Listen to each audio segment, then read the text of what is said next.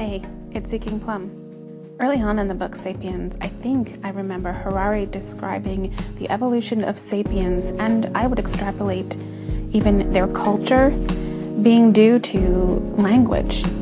That for the most part, things stayed pretty much the same for thousands upon thousands of years until the introduction of language.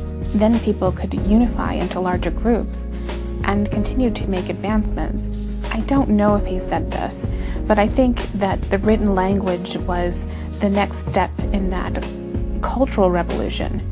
Then things picked up a bit faster.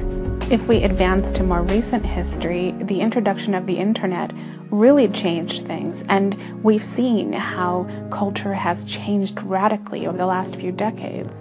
Not just radically, but quickly, relatively speaking.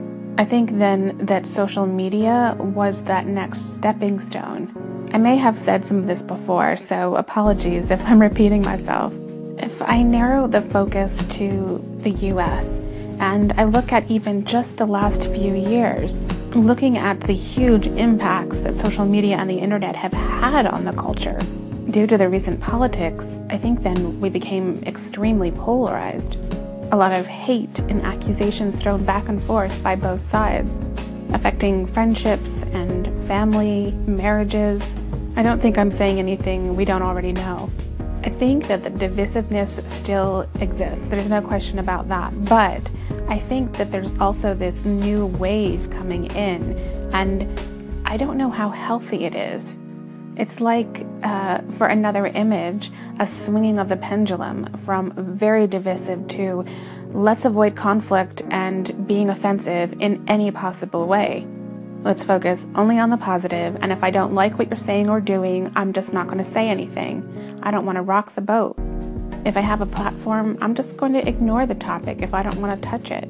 It almost seems like an extreme response to the conflict.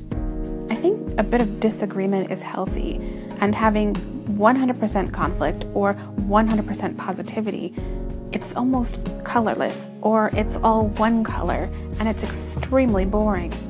And I would say it's even unhealthy for us as individuals and for society as a whole.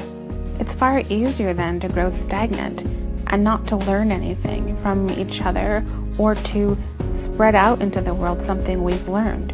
The idea of keeping our mouth shut and focusing solely on positivity, it almost seems like the beginning steps towards a dystopian future, seeking to avoid conflict and wars and anything of the kind. I don't know how many of you have read the book or seen the movie The Giver, but if I remember correctly, in order to avoid the wars and misery of the past, they artificially changed people to the extent that they didn't know what some of the positive emotions even were, like love. At this point in time, something like that seems completely out of the realm of possibilities, but it does seem like we are taking the beginning steps towards a culture who wants to ignore aspects of our humanity, things like communicating and learning about each other. I almost feel like the route of 100% positivity and I'm not going to talk about that in public if I don't like it, or I'm not going to address that person when they do that because I don't want to make offense, is really just a way to box ourselves in. And dare I say, stuffing down the authentic self. On November 23rd, I did an episode entitled Shaping Our Brain and the Cultural Brain. In it, I talked about the importance of an enriched environment for our brains, needing those bumps in the road so that we can learn, we can deviate in the way that we think and see the world.